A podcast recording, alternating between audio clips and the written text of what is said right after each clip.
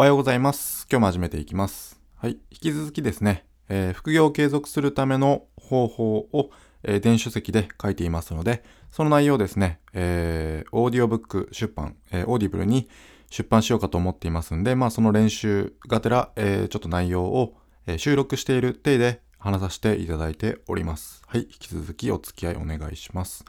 はい、えー昨日まではですね、第一章継続するための土台を作るということについてお話ししてきました。えー理理想のライフスタイルを紙に書き出す。アイスバーグという考え方もご紹介しましたね。はい、お金以外の目的を持つ。資質を見直せば、えー目標に近づく。はい、規則正しい生活をするということについてお話ししてきました。はい、えー今日は継続するた、えー第2章ですね。継続するための仕組みを作るということについてお話ししていきます。はい、えーまず最初にアウトプットの場を作るということですね。まあ、第1章で、えーアイスバーグという考え方についてお話ししました。えー土台部分の築き方ですね。えーその、なんていうんですか、人生観ですね。人生観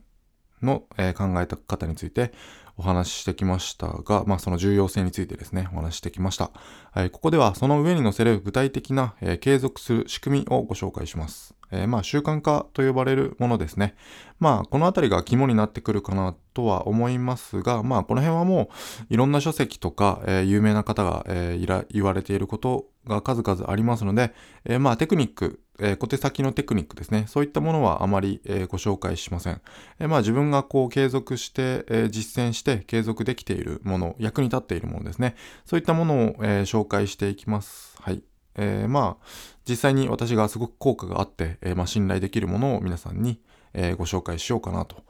いうふうに思っています。はい。はい、まあ、いくら土台がしっかりしていてもですね、まあ、単に何かをこう、やるぞって、意気込むだけでは、まあ、ウィルパワーが、えーかなり消費してしまって、まあ、最初はうまくいくかもしれませんが、えー継続するっていうことにおいて、まあ、うん、うん、そうですね。最初だけになってしまうということですよね。で、まあ、習慣化するっていうことが、えー必要になってくるんですが、はい。まあ、脳と習慣っていうのは強い関係性がありますので、まあ、理解することで継続する、えーためにすごく役に立つと思いますんで、えーこれからお話ししていきます。まあ、世の中には様々な習慣化、するテクニックっていうのが溢れていますが、まあ私はまあその中で、まあ、一切見かけたことがない、えーオリジナルの考え方というのがありまして、まあアウトプットの場を作るということですね。えーまあそもそもそのアウトプットの場を継続するが、うん、難しいからアウトプットを継続する方法を教えてくれよっていう、まあちょっとトンチのような話になってくるんですが、まあちょっとこれにはちょっと理由がありまして、これからその理由をお話ししていきます。はい。アウトプットを継続、アウトプットをするっていうことが、アウトプットの場を作るということですね。それがなぜ継続するための仕組みになるということなんですが、えーそうですね。まあそのためにはちょっと習慣ということについてお話しし、えー習慣の仕組みですね。習慣の種類ということについてお話しします。はい。主に習慣には受信習慣、言語習慣、思考習慣、行動習慣というものがありますね。まあこれはあの、吉正幸さんの書籍ですね。習慣が10割という本の中に、えー書いてあります。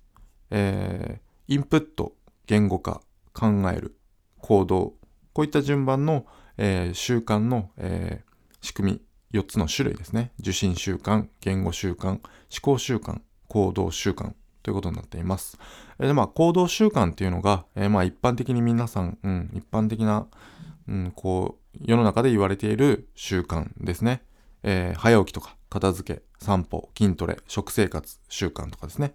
えーこういったものは、え4つ目のこの行動習慣と呼ばれるものに、えーまあ一般的に呼ばれていますね。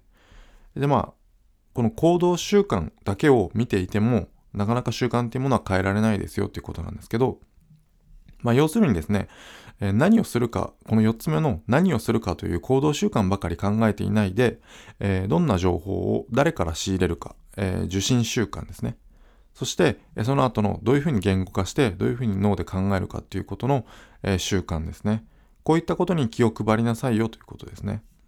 え例えば私、今こうして、えポッドキャストで、えアウトプットしていますよね。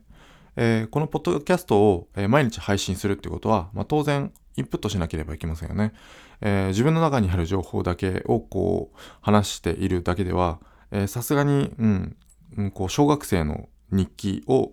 喋っているような感じになってしまいますね。今日はこういうことがありました。うん、私はこう思います。みたいな感じになってしまうんで、さすがにそれはまずいと。ということで、インプットするわけなんですが、インプットって言ってもテレビからインプットするわけじゃないですよね。YouTube だけからインプットするわけじゃないですよね。えー、書籍とかテキストですね。そういったテキスト、えー、音声、動画、えー、こういったものから情報収集するわけなんですが、まあそういう情報収集をする対象の方たちっていうのは、まあ往々にして結果を出している人という方たちからインプットするわけなんですよね。で、まあ、結果を出しているとか、まあ、権威性があったりする人っていうの話は、まあ、素直に頭の中入ってきますよね。えこうして、え脳に、えー、良質なインプットということを繰り返すことで、えまあ、インプットっていうのは、まあ、その前にですね、インプットっていうのは、まあ、自分がこう考えたものっていうものもインプットに入ってしまうんですよね。なので、えー、反射的にですね、うん、今日はめんどくさいなとか、うん、こんなことやってて意味があるんだろうか、みたいな、えー、ちょっと悪質なインプットというんですかね、自分で勝手に作り出したインプットと、えー、先ほどの、えー、良質なインプットですね、結果を出している人とかっていう、えー、根拠のある、えまたは論理的な、え権威性のある話とか、そういった良質なインプットと自分の悪質なインプットですね、これを、え対抗させることができるんですよね。えさらにですね、脳は入力より出力を信じるという特性があって、え、自分の頭でこう整理した情報をですね出力アウトプットですね。出力することでより強く定着させることができます、えー、つまり入力で例えば、うん、ネガティブななんかこうマイナスな、えー、思考を自分で自分にインプットしてしまったとしてもですね、え出力が、えなうん、ポジティブですか？ポジティブなものなら、えそのネガティブな入力よりポジティブな出力を信じるという特性が、え、脳にあるんですよね。えー、ということで、自らが作り出すネガティブなマイナス思考、こういったものを、えー、入力してしまうっていうのは、まあ仕方がないという反面ですね。出力をポジティブにすることで、脳はそちらを信じてくれるので、えー、ポジティブなことをアウトプットするという習慣を持てば、えーえー、て言うんですか？言葉がこう、ネガティブが、うん、ネガティブなインプットをしたとしてもですね、えー、そういった、えー、ポジティブなアウトプットをすることで、習慣化することができるということですね。習慣化というか、この、え受信習慣ですね。この受信習慣を、えポジティブなものにすることができる。そうすると、この言語習慣、これをポジティブな言語化することができますよね。で、ポジティブに、思考習慣、考えることができます。そうすると4つ目のこの行動習慣っていうのがポジティブな行動になってくるということですね。だから、えー、この4つ目の、えー、行動、行動習慣だけを変えようと思って、えー、小手先のテクニックですね。例えば、まあ、この後ご紹介するテクニックもあるんですが、まあ、そこで言うと、えー、イフゼンプランニングなんて有名なものがあったりしますよね。A したら B する。えー、朝起きたら歯を磨くみたいな、えー、テクニックが有効ですよなんて言ったりするんですが、えー、そこ、この4つ目の行動習慣だけを見てですね、そういったことをこう、いろいろ取り入れて実践して繰り返し行ってみてもですね、この、その前段階である、え、受信習慣、言語習慣、思考習慣がしっかりと意識できていないと、えー、かなり大変な思いをしますよということなんですよね。まあ逆にいくら良質なインプットをし続けても、えー、アウトプットされる言葉ですね友達にこう話してみたりとか、えー、なんかこう SNS に書き込んでみたりとかっていう、えー、アウトプットがネガティブだったらまるで意味がないということですねいくら良質なインプットをし続けても、えー、その脳は入力より出力を信じる信じるわけなので、えー、自分で、えー、ネガティブなものをアウトプットしていたら全く意味がないということですねでまあこの逆をすればすごく有効ですよっていうことですね。まあ、要するに入力した後にどう出力するかが大切ということですね。まあ、ややこしいですよね。ちょっと自分もあの、これ、書いてて、論理的にこれ破綻してるんじゃないかなというふうに思ったことがあるんですが、まあ、ちゃんとですね、あの、ロジックを組み立てて、えー、こういったアウトプットの場を作ることが習慣化するために、えー、大事な仕組み、継続するための大事な仕組みになりますよということを、えー、自分なりに組み立ててみましたんで、えもう一個、え例え話を一つします。例えばあなたが自宅で筋トレを習慣として取り入れたいとしますよね。え、まあ健康にいいですから、筋トレは。いろんな面で、えー、メリットしかないですから、筋トレは。なので、習慣化したいなと思ったとします。で、そうすると、えー、何をするかというと、道具を準備しますよね。えー、で、適切な筋トレ方法とか、まあ、YouTube とかを見て、あ、こうやってやるとここに効くんだとか、勉強しますよね。ググったりして。で、実践します。はい。しかし、長続きしません。まあ、最初は気合がありますよね。気合とこう、なんか道具買っちゃったしみたいな感じで何回かやると思うんですけど、まあ、一向に変化しない肉体、え、プロテインはまずい、え、何より辛い、え、ということで、こんな状況では筋トレなんか続きませんよね。えさらに頭の中でこう言葉が繰り返されます、え、こんなことやっていて意味があるのだろうか。筋トレなんてやらなくたって生きていけるし、え、こんなネガティブな思いですね。入力、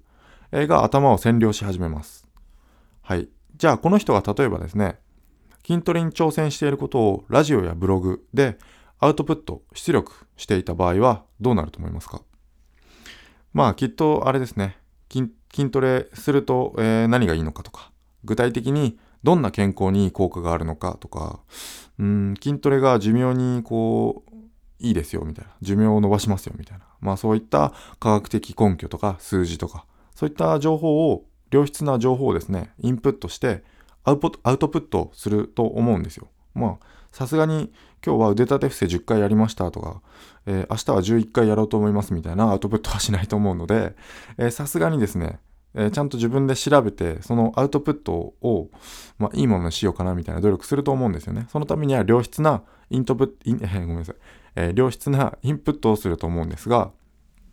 まあ、こうすることによって、脳は例によって、えー、入力より出力を信じますよね。先ほどお話しした入力より出力を信じるわけです。インプットよりアウトプットを信じるわけなんですね。えー、まあ、インプットっていうのは先ほどのネガティブな自分の思いですね。こんなことやって意味があるのだろうかという悪質なインプットですね。自分の作り出した、えー、ネガティブな思いを自分の脳に自分でインプットしてしまっていたわけなんですが、えー、それをですね、え入力より出力を信じるということで良質なインプットをしたものを、えアウトプットしますよね。筋トレに挑戦していることをラジオやブログでアウトプットしている時にこの良質な情報をアウトプットすれば脳は入力より出力を信じるために、えー、この良質な情報を信じます。えということでアウトプットの場を作ることでそれ自体が継続する仕組みになるんですよね。入力より出力を信じれば先ほどの4つの習慣ですね。えー、受信習慣、言語習慣、思考習慣、行動習慣のこの受信習慣を良質にまずしました。はい、これを言語化して考えて、えー、アウトプットしましたね、えー、ラジオとかで挑戦している、筋トレに挑戦していることを、えー、アウトプットしました。ということで、この4つの一連の流れがですね、ポジティブサイクルになるわけなんですけども、まあ、ポジティブサイクルについては、えー、まあ、後で、えお話ししますが、まあ、こういった、え理由でですね、このアウトプットの場を設けるということが、えー、とても有効な継続するための仕組みになるということですね。ちょっと長くなりました。すいません。はい、明日は、えー、習慣化のコツですね、えー、具体的なテクニックなんかをお話ししますんで、えよろしくお願いします。今日はありがとうございました。